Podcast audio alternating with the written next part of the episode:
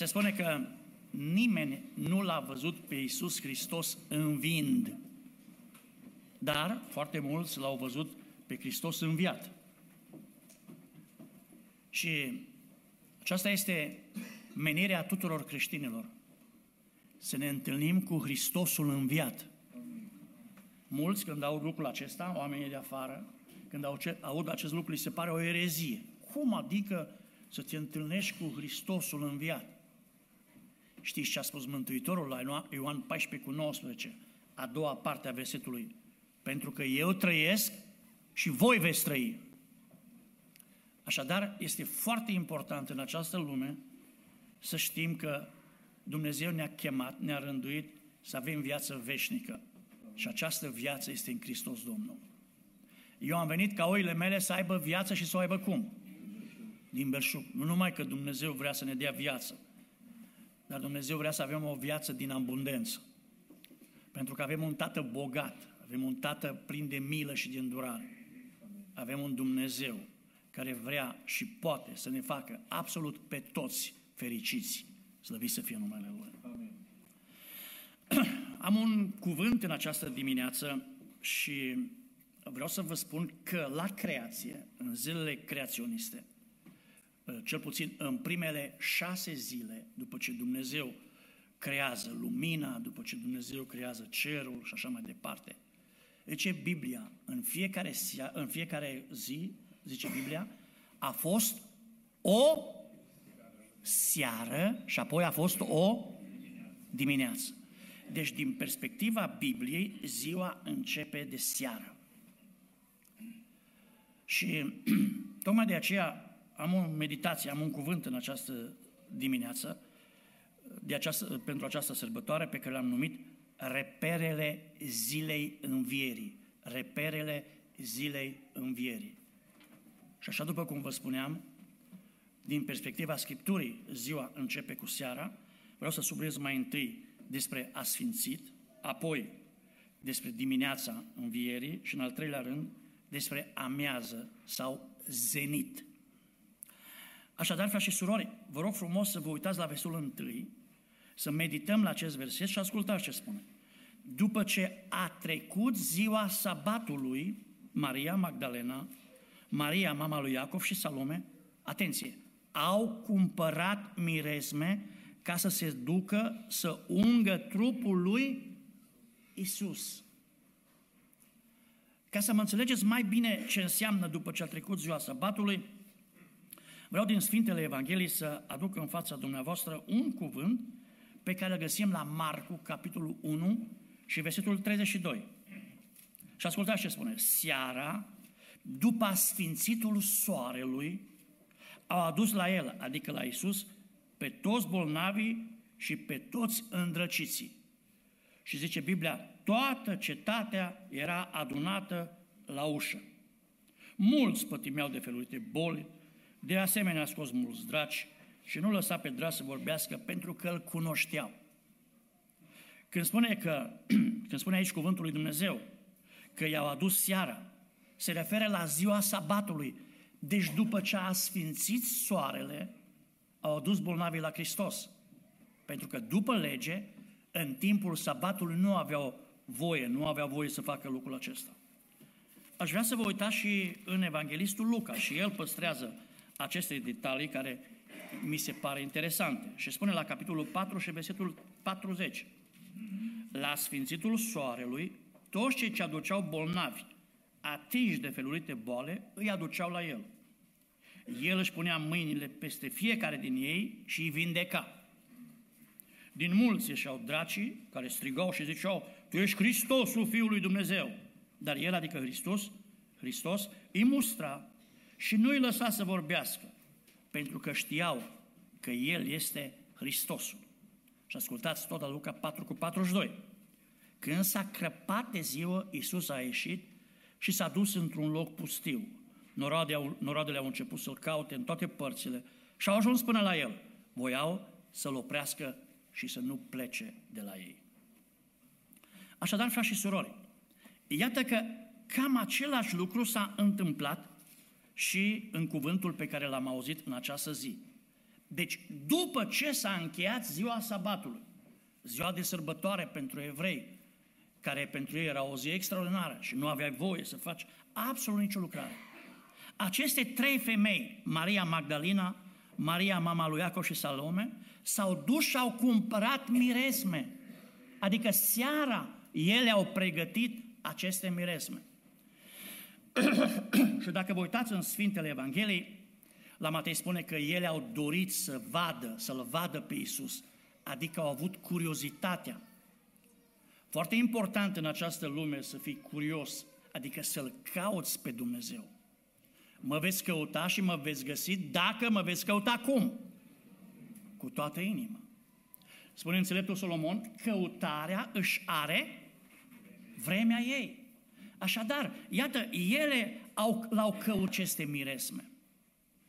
Foarte important să știm că Dumnezeu ne cheamă în această lume să fim curioși, dar Dumnezeu vrea ca noi să fim în stare să plătim prețul.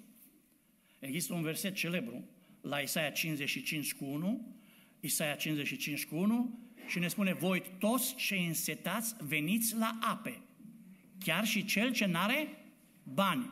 Veniți și cumpărați. Veniți și cumpărați vin și lapte, fără bani și fără plată. Adică aici este un paradox. Te cheamă să cumperi, dar fără bani. Cum este posibil așa ceva? Aș vrea să vă spun că mântuirea este gratis. Asta nu înseamnă că n-a costat pe cineva. Pe Hristos l-a costat, pe Fiul lui Dumnezeu, pe Dumnezeu Tatăl, l-a costat enorm. Nu cu lucruri pieritoare, cu argint sau cu aur, ați fost răscumpărați din felul deșert de vețuire pe care l-ați moștenit la părinții voștri, ci cu sângele scump al lui Hristos, mielul fără cusur și fără prihană. Am cunoscut un dascăl, un profesor pe care l-am avut, care știa foarte bine ebraica. Și el spunea că sensul în ebraică, la Isaia 55 cu 1, este să cumperi și să folosești. Pentru că poți să cumperi un produs și să-l pui în frigider. Dacă îl ții afară, să deteriorează, să strică, este perisabil, probabil câteva zile. Dacă îl pui într-un frigider, probabil că ține mai mult. Dar Dumnezeu ne cheamă să găsim mântuirea și să o aplicăm în viața noastră. Adică Dumnezeu ne cheamă să cumpărăm vin și lapte. Ce simbolizează în Biblie vinul sau rodul viței? Sângele Domnului Iisus Hristos, nu așa? Și ne îndeamnă să cumpărăm și lapte. Ce înseamnă în Biblie laptele? Să doriți laptele, zice Petru, duhovnicesc și curat, pentru ca prin el să crește spre mântuire. Așadar, mântuirea pare gratis, dar un preț pentru noi, deci, dar un preț tot trebuie să-l plătești. Și acest preț care trebuie să-l plătim este renunțarea. Renunțarea la ce? Nu la viață, nu la bucuriile vieții, nu la frumusețile vieții, ci renunțarea la păcat. Și aș vrea să mă ascultați în această dimineață. Niciodată când renunți la păcat, renunțarea nu îți ia, ci renunțarea îți dă, îți oferă. Așadar, trebuie să avem curiozitate, trebuie să cumpărăm. Zice în Proverbe 23 cu versetul 23, Proverbe 23 cu versetul 23. Cumpără adevărul și nu-l vinde. Cât de actual e versetul acesta? Pentru că trăim într-o vreme când oamenii astăzi vând adevărul. Trăim într-o vreme când oamenii astăzi nu mai există, nu mai recunosc că există adevăr absolut. Trăim într-o vreme când oamenii nu mai recunosc că adevărul nu stă în lucruri, ci adevărul este o persoană. Vă aduceți aminte când Pilat îl întreabă pe Hristos, ce este adevărul? Întrebarea corectă era aceasta. Cine este adevărul? Deci în această lume în care relativismul este la cotele cele mai înalte, în această lume când nu mai există adevăr absolut, în această lume postmodernă, când oamenii încearcă să schimbe problemele teologice, așa cum ne-a lăsat Dumnezeu, adică Dumnezeu ne-a creat, Dumnezeu ne binecuvântează. Oamenii astăzi schimbă teologia cu ideologia, cu învățături care sunt departe de Biblie, care sunt departe de evacueze pe Dumnezeu din gândirea lor, din legile lor și așa mai departe. În această lume, vreau să revenim iarăși la uh, Proverbe 23 cu 23, unde spune uh, cumpără adevărul, nu-l vinde și ne mai spune ceva. Înțelepciunea, învățătura și priceperea. Ce înseamnă învățătură? Frica de Domnul. Nu e vorba de o angoasă, frică că ființă superioară ție te pedepsește. Nu. Ci avem frică de Domnul din dragoste pentru Dumnezeu. Cum spune la Psalmul 130, versetul 4, la tine există iertare, Dumnezeule, ca să fii de temut. Deci te tem de Dumnezeu nu pentru că te va pedepsi, ci pentru că te-a iertat. Pentru că îți dai seama cât este de bun. Primești la Dumnezeu învățătură, adică laptele cuvântului. Cuvântul care schimbă viața, care schimbă mentalitatea, care îți deschide orizontul eternității și priceperea. Dar ce este priceperea? Iov 28 cu 28. Îndepărtarea de rău sau depărtarea de rău este priceperea. Așadar, frați și surori, într-o lume ca aceasta, noi suntem chemați să cumpărăm adevărul. Suntem chemați ca să cumpărăm acel mărgăritar de mare preț. Suntem chemați să fim gata să plătim prețul. Pentru că în jurul nostru există atâta disperare, în jurul nostru există atâta necaz, oameni nefericiți, oameni neîmpliniți, oameni debusolați, oameni cuprinși de spaimă, de frică existențială, oameni care se tem de ziua de mâine. Așadar, trăim într-o lume atât de complicată, adică putem spune că trăim în acest asfințit din punct de vedere spiritual. Trăim într-o lume când oamenii se îndepărtează de Dumnezeu. Aș vrea să vă aduc un aminte un cuvânt din cartea Daniel, capitolul 6, versetul 14. Știți cu toții despre Daniel, nu insist, cert este faptul că el n-a vrut ca să abandoneze închinarea și rugăciunea. Și drept urmare, dușmanii lui Daniel au făcut o lege fără ca împăratul să realizeze asta. Când s-a trezit, împăratul a fost prea târziu. O lege care este dată după legile mezilor și a persilor nu mai putea fi desfințată. Și au fost nevoiți și împăratul n-a avut ce face, ca Daniel să fie aruncat în groapa cu lei. Și este la Daniel 6 cu 14, cum vedeți aici, împăratul s-a mâhnit foarte mult când a auzit lucrul acesta. S-a gândit cum ar putea să scape pe Daniel și până la sfințitul soarelui s-a trudit să-l scape, dar n-a reușit. Și vine Clement din Alexandria și spune că Hristos a schimbat apusul în răsărit. Dragii mei, dacă primul reper în ziua învierii este asfințitul, adică ne aducem aminte de viața pe care am trăit-o fără Dumnezeu, de viața trăită fără cel prea înalt. Aș vrea să vă spun că Dumnezeu a venit cu un alt moment. Prin Hristos a schimbat apusul în răsărit. Este momentul în care a răsărit pe firmamentul vieții umanității soarele neprienirii care este Hristos Domnul.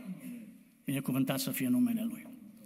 Deci în Psalmul 19, cerurile spun slava lui Dumnezeu și întinderea lor vestește lucrarea mâinilor Lui. O zi dă de știre, istorisește o zi, dă de știre altea despre El și o altă zi istorisește altea despre El. Și asta fără vorbe, fără sunet care să fie auzit.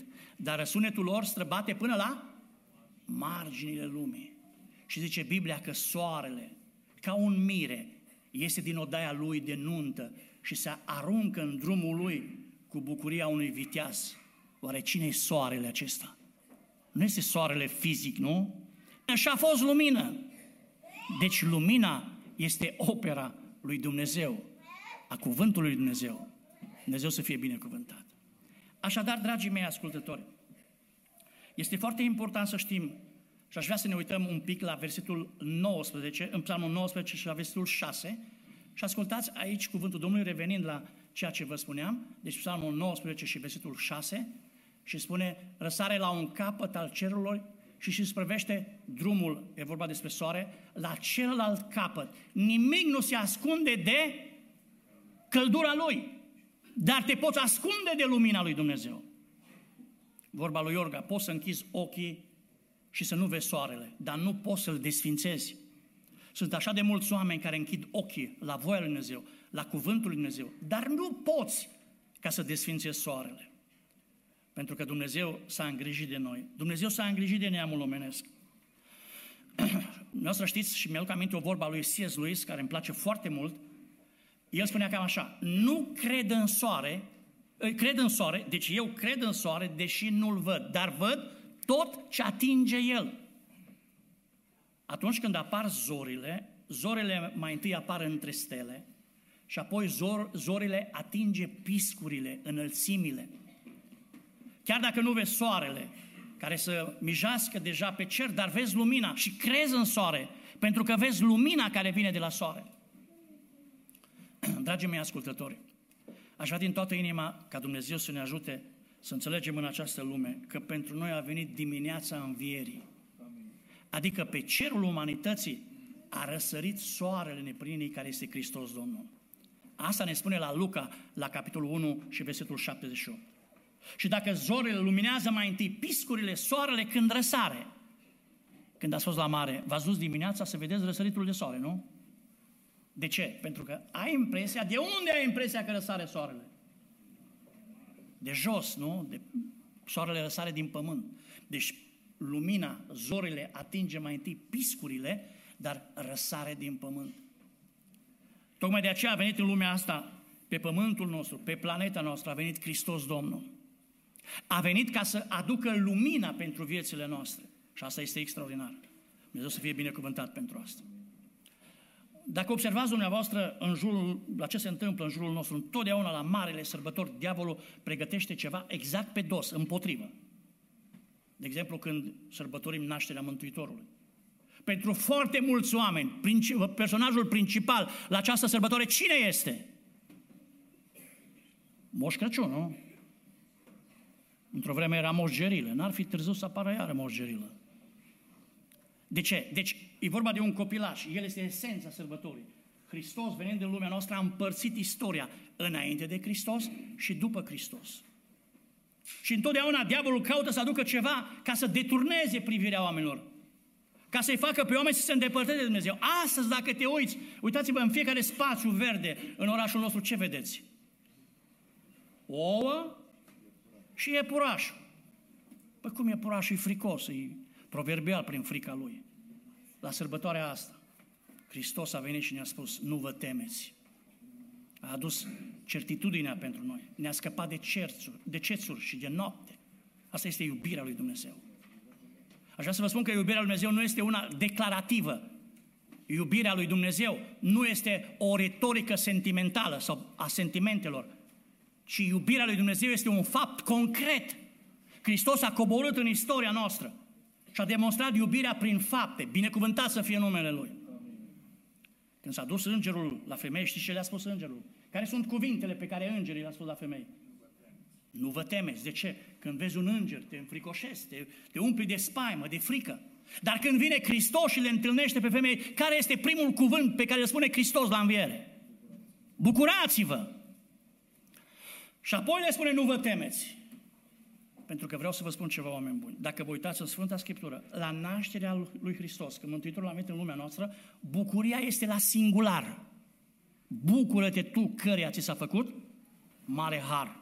Dar la învierea Domnului Isus Hristos din morți, bucuria, oameni buni, nu este la singular, bucuria este la plurală. Adică Dumnezeu are bucurie, are fericire pentru fiecare dintre noi. De aceea, stimații mei ascultători, ce vreau să vă spun este că în dimineața învierii, Dumnezeu a risipit tenebrele păcatului și ale morții. Zice Biblia că atunci când a înviat Domnul Hristos, soldații care erau pregătiți, soldați romani, neînfricați, spune cuvântul Domnului că au căzut în fața mormântului ca niște morți. Până la urmă, Biblia are și umor. Ăștia erau morți în afara mormântului și mormântul era gol. De ce? Pentru că a înviat Hristos Domnul. Hristos a înviat și mormântul este gol. Nu pentru ca să poată ieși Hristos din mormânt. Nu pentru asta. Mormântul este gol pentru noi și pentru oameni din toate secolele, pentru ca să vadă că Hristos este viu. Binecuvântat să fie numele Lui. Uitați-vă la mari întemeitori de religie, uh, la mari oameni care au încercat să învețe pe alții. Toți sunt în mormânt. Singurul mormânt care este gol este mormântul lui Isus Hristos. Dar aș vrea să vă spun în dimineața asta că Cel mai mare argument a faptului că Hristos e viu nu este mormântul gol, ci faptul că te poți întâlni cu Isus Hristos Domnul. Asta este cel mai mare argument, că poți să te întâlnești cu Hristosul înviat. Binecuvântat să fie numele Lui. Frații mei, de ce a venit Hristos? Ca să ne dea biruință asupra păcatului, dar asupra morții, dar și asupra diavolului. Că degeaba ești iertat de păcate, dacă n-ai fost eliberat de forțele întunericul, din nou omul ajunge în păcate. Aduceți aminte de celebra luptă între David și Goliat. Este proverbială, până și copiii o știu uh, și cu toții știm această luptă. Ce s-a întâmplat? David cu o praștie, deci David, un tânăr, dar uns de Dumnezeu, cu o praștie s-a dus și a luptat împotriva unui om puternic, înarmat până în dinți. Numele lui era Goliat.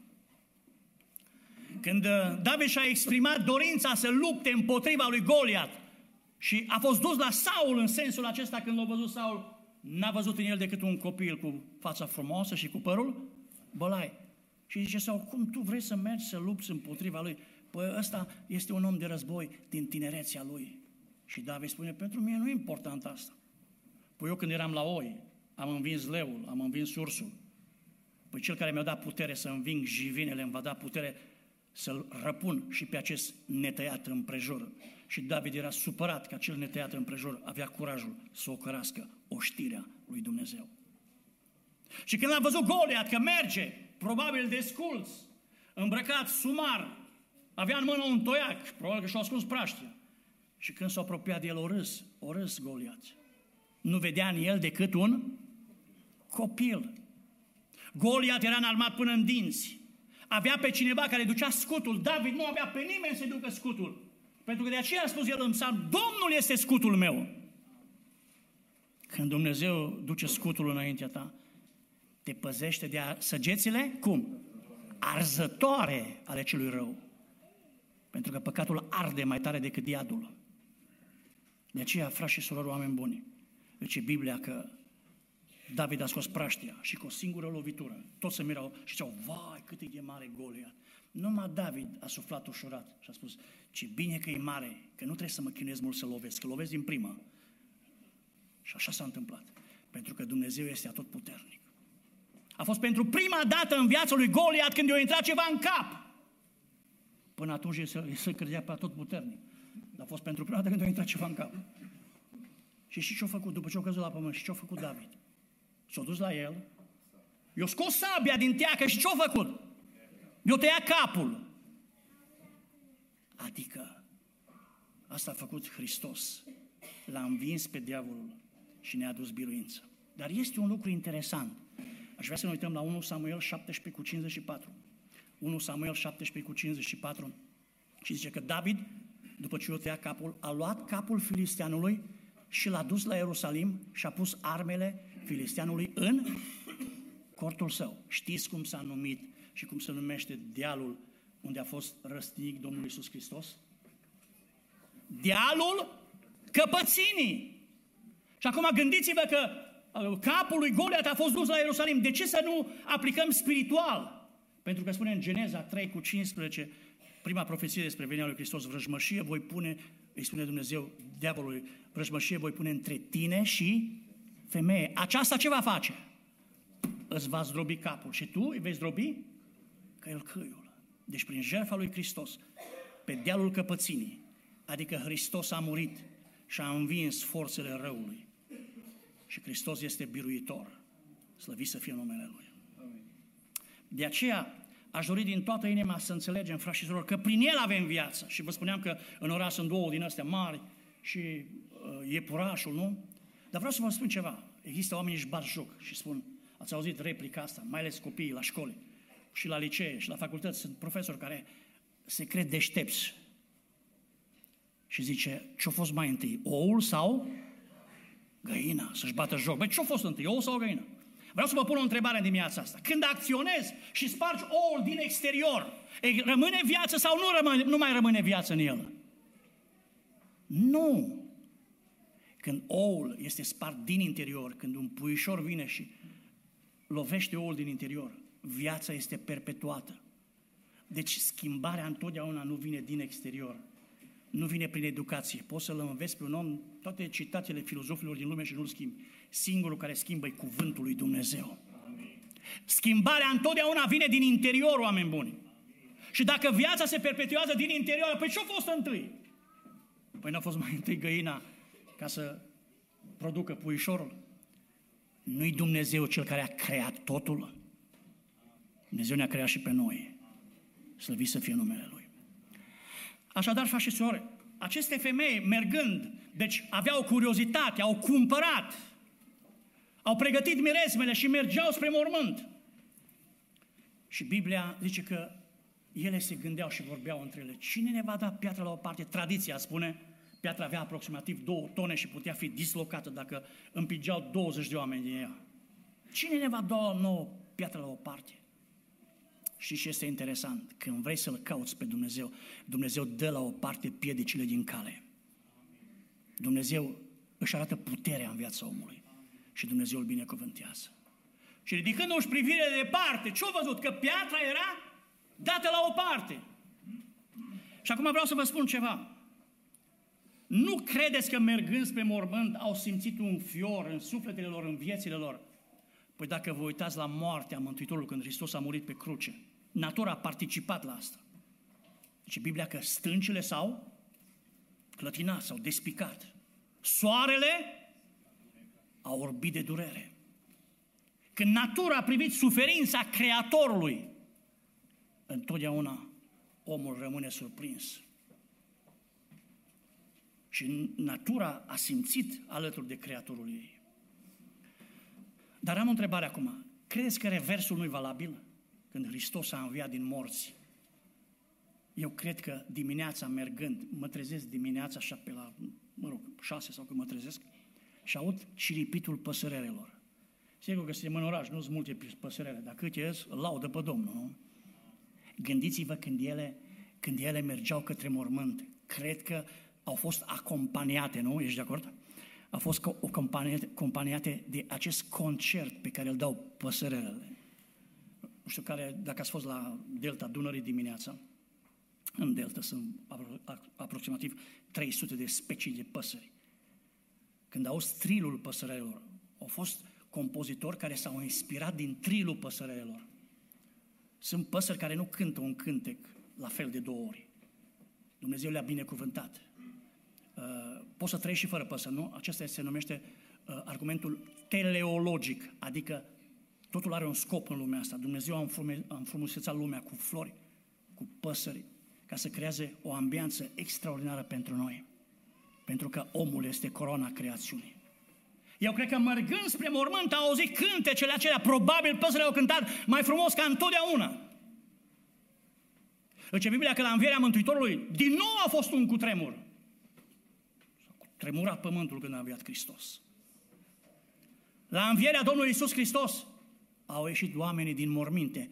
Vă rog să vă uitați în Matei 27, dacă nu mă joacă memoria feste, versetul 53. În ziua învierii a ieșit zice Biblia, au ieșit din morminte după învierea lui și a intrat în cetate și s-au arătat multora. Deci și mormintele s-au deschis și au înviat oameni. Și de ce au înviat și alții în ziua învierii lui Hristos? Pentru că învierea lui Hristos, El nu înviază singur, El înviază împreună cu noi. Și vom fi toți împreună, slăviți să fie Dumnezeu. În snopul învierii vom face parte cu toții și îl vom binecuvânta pe Dumnezeu. Deci din nou natura s-a cutremurat. Mormintele s-au deschis și oamenii au înviat. Și Hristos e viu în vecii vecilor. Dar ne mai spune ceva, că ele s-au cutremurat, zice Biblia, s-au cutremurat și femeile s-au cutremurat, adică când vine Hristos te cutremuri. Deci cutremurați-vă și nu păcătuiți. Așadar, aș dori din toată inima ca Dumnezeu să ne binecuvânteze oameni buni și să înțelegem că ele mergând spre mormânt în dimineața aceea extraordinară, au simțit ceva că se apropie de El și când Dumnezeu te învăluie cu iubirea Lui, cu prezența Lui. Eu cred că și stelele de pe cer au strălucit mai puternic ca altă dată. Pentru că spune în Romani 8 și firea, adică natura așteaptă descoperirea fiilor lui Dumnezeu și Universul așteaptă cu înfrigurare, cu emoție, schimbarea și împlinirea voii lui Dumnezeu. Dumnezeu să fie binecuvântat. Pentru că dacă vă uitați în judecători, 5 cu 20, când Sisera, care era căpetenia, generalul de armată, a împăratului Iabin, împăratului Cananului, care a pornit din Hațor și a venit la, la pârâul unde Dumnezeu a făcut să plouă așa de tare. Și un păraș din care, când am fost în Israel, mi-am pus mâinile, era o apă atât de frumoasă și de cristalină, un păraș micuț. Dumnezeu a făcut să se înnece toată oștirea, sau mare parte din oștirea împăratului Iabin, împăratul Cananului. Pentru că Dumnezeu are putere extraordinare. Slăvit să fie Dumnezeu.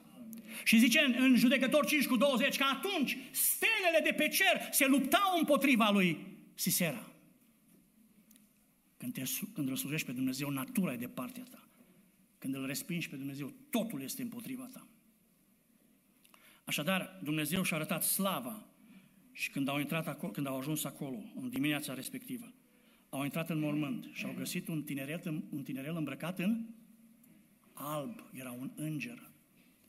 Și sigur că v-am mai spus, cred, că întotdeauna îngerii sunt prezenți la evenimentele din viața Mântuitorului și la naștere și la învierea Domnului Hristos și la înălțare. Întotdeauna îngerii învierii și a înălțării, spre deosebire de îngerii nașterii. Biblia sublinează că erau în haine strălucitoare sau în alb. De ce? Pentru că învierea lui Hristos a îmbrăcat în sărbătoare nu numai inimile oamenilor, ci și cosmosul întreg. Învierea lui Hristos înseamnă o nouă creație. Înseamnă refacerea creației, unirea cerului cu pământul. Înseamnă binecuvântarea lui Dumnezeu pentru noi oamenii. Dumnezeu să fie binecuvântat. Așadar, au intrat în mormânt, au văzut imaginea, imaginea unui tinerel a îngerului. Dar vreau să vă mai spun ceva. Îngerul și apoi Domnul, am subliniat despre înserare, acest reper din ziua învierii, apoi despre dimineața învierii și aș vrea să subliniez și despre zenit, adică despre amează. Știți că împărăția lui Dumnezeu, în viața omului, de exemplu, există aceste trei momente. Răsăritul, zenitul și apusul. În viața plantelor, în viața imperiilor. Peste tot găsim invariabil aceste trei secvențe, trei momente. Numai în lucrarea lui Hristos, numai în duminica învierii lui Hristos. Sunt două momente, și anume nașterea, răsăritul și ameaza. De aceea, oameni buni, după ce am ieșit din înserarea vieții noastre, după ce am ieșit din păcat și Dumnezeu ne-a luminat inima și viața, ne-a făcut să înțelegem voia Lui, după ce soarele neprienirii a mijit pe cerul vieții noastre și Dumnezeu ne-a luminat existența noastră și viața noastră, există momentul în care noi trebuie să lucrăm pentru Dumnezeu.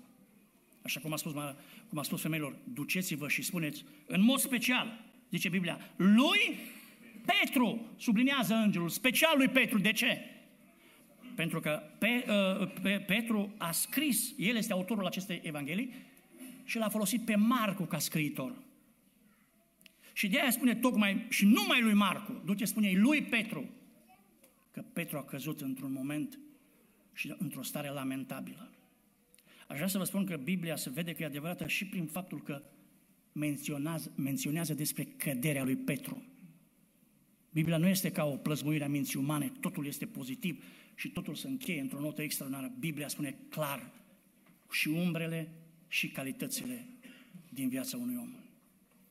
Biblia a subliniat exact despre Petru, ceea ce s-a întâmplat cu Petru, modul în care el s-a lepădat. Și asta este o dovadă că Biblia e adevărată. Există un uh, român, nu este în vârstă, lucrează cercetător științific în Olanda, la fabrica care produce o grămadă de chestii din astea de electro- electricitate. Și el când era mic, am citit nu de mult cartea lui, asta vă spun din istoria lui, când era mic mergea cu bunica la biserică și când a crescut mare, a ajuns la liceu și la facultate, a spus că nu este Dumnezeu și a vrut să se facă fizician, tocmai pentru ca să aibă certitudini din lumea fizică să nu-l mai manipuleze nimeni. Și și ce a spus? Când am crezut că voi avea certitudini în lumea fizică, mi-am dat seama că am cele mai mari neclarități, pentru că ce s-a descoperit de acum s-a schimbat peste o vreme, să schimbă peste o vreme. Ce un secol zice, celălalt dezice, nu? Parcă spune Eminescu. Și atunci a citit Evangheliile. Și știți ce l-a făcut să se întoarcă la Dumnezeu? Astăzi este un creștin fervent care spune și altora despre Hristos. L-a făcut să se întoarcă la Dumnezeu detaliile din Evanghelie. Pentru că Matei are anumite detalii, Marcu altele, Luca altele, Ioan altele. Și când au văzut aceste detalii și au gândit și au spus, omul isteț, într-adevăr, o minte umană, chiar genială să fie, nu putea plăzmui ca aceste detalii să, să se potrivească ca într-un puzzle. Și și-au dat seama că există Dumnezeu. Mi-au aminte o vorba lui, tot a lui C.S. Lewis, că dintre toate mitologiile din lume, mitologia ce înseamnă? Că în centrul ei este un erou care face lucruri extraordinare. Și el spunea, singurul lucru care, într-adevăr, trece peste gândirea omului, dar este, reali, este o realitate, este lucrarea lui Isus Hristos în lumea noastră. Așadar, oameni buni, aș vrea să vă spun că Hristos vrea în această dimineață să intre și în inimile și în viețile noastre. Slăvit să fie numele Domnului. Dar vom avea noi capacitatea să ieșim din întunericul vieții, să lăsăm să apară dimineața învierii în sufletul nostru, cum spune la 2 Petru 1 cu 19, răsare so- luceafărul strălucitor de dimineață în inimile noastre, dar vom avea puterea ca să mergem și către zenit, adică să creștem spiritual. Doamne ajută-ne la asta. De aceea spune cuvântul Domnului că lumina celor nepreniți, Proverbe 4 cu 18, este ca lumina strălucitoare a soarelui a cărui strălucire merge crescând până unde? Până la miezul zilei. Vom avea oare puterea să creștem spiritual, să spunem, cum în cazul nostru lui Petru și altora, să mărturisim că avem un Hristos viu, să nu ne fie rușine de El. Dacă te afli în tren sau undeva într-o societate, ești înconjurat de oameni, să nu-ți fie rușine să spui că ești copilul lui Dumnezeu. Nu este o rușine să spui că ești copilul lui Dumnezeu. Să-L mărturisim cu viața noastră, cu inima noastră. Pentru că vreau să vă spun ceva și mă uit că ceasul se duce și spune așa. Și vreau să vă spun așa. Nu-i totul să mergi după Isus în viața asta. Și mă refer la Petru. Dacă mergi după Isus și dormi, ce folos e? Deci Biblia că Hristos și le-a spus, rămâneți aici și vegheați și mă duce să mă rog și mă întorc înapoi. Și când s-a întors Hristos, de trei ori, cum i-a găsit? Dormind. Nu-i totul să mergi după Hristos și să dormi. Totul este să mergi după Hristos, dar să veghezi în viață. Apoi, Zice Biblia, dacă vă uitați în Luca 22 cu 54, că Petru mergea de departe. Nu-i totul să mergi după Hristos, dar să mergi după El departe. Totul este să calci pe urmele pașilor Lui. De aceea zice Pavel, călcați pe urmele mele, întrucât și eu cal pe urmele Lui Hristos. Când te lași departe și te lași în spatele turmei, te leape și înaintea unei slujnice, așa cum s-a întâmplat cu Petru. Așadar, ă, nu-i totul să mergi după Hristos, dacă atunci când vine ispita, uitați-vă la Ioan 18 cu 1, când au venit dușmanii, toți ucenicii au fugit. Degeaba mergi după Isus dacă fugi când vine greul, când vine ispita, când vine încercarea. Nu-i totul să mergi după Isus ca și Petru, dar să nu înțelegi planul lui Dumnezeu. Pe muntele schimbării, la Matei 17 cu 4, ce zis Petru? E bine să fim aici, să facem trei colibi. Una pentru tine, una pentru Moise și una pentru Ilie. El trebuia să asculte că înainte Hristos a spus, eu voi zidi biserica mea. Adică Hristos spune clar, eu zidesc biserica și El vrea să facă un cort. Nu-i totul ca să mergi după Hristos și trebuie să-L asculți în detaliu. El a recunoscut că Hristos e Fiul lui Dumnezeu. Ferice de tine, Simone, fiul lui Iona, că nu carnea și sângele ți-a descoperit lucrul acesta, ci Tatăl meu care este în ceruri. Și după ce Hristos le spune, eu merg la Ierusalim să mor. Și ce a spus Petru? Ferească, Doamne, să ți se întâmple așa ceva. Și se întoarce Mântuitorul și îi spune, dur, înapoi a mea, satanul. Deci nu-i totul să mergi după Hristos, dar dacă dor spiritual, dacă ești departe de Evanghelie și de Cuvântul Domnului și de biserică, atenție, de biserică, nu-i totul uh, să fugi când vine prigoana și ispita, să nu-L mai recunoști pe Hristos. Și știți că Petru a ajuns până acolo că a spus, nu-L cunosc, ce a mai spus? El s-a jurat că nu-L cunoaște. Și încă ceva, s-a blestemat că nu-L cunoaște. Și nu-i totul, oameni buni. Nu-i totul să mergi după El dacă nu-L asculți în detaliu. Ascultați-mă dimineața asta. O ascultare de plină de Dumnezeu aduce o binecuvântare de plină în viața noastră. Doamne ajută-ne la aceasta. Așadar, doresc din toată inima ca Dumnezeu să ne binecuvânteze la acest prasnic. Vă invit să ne ridicăm. Și nu uitați, acestea sunt reperele zilei învierii, și anume Asfințitul, ne face să ne gândim cândva am fost în întuneric, dar Domnul s-a îndurat de noi. Apoi un alt reper este dimineața, când soarele neprinirea răsărit pe cerul vieții noastre. Și aș vrea ca Dumnezeu să ne ajute să ajungem și să atingem și amiaza care va fi în împărăția lui Dumnezeu.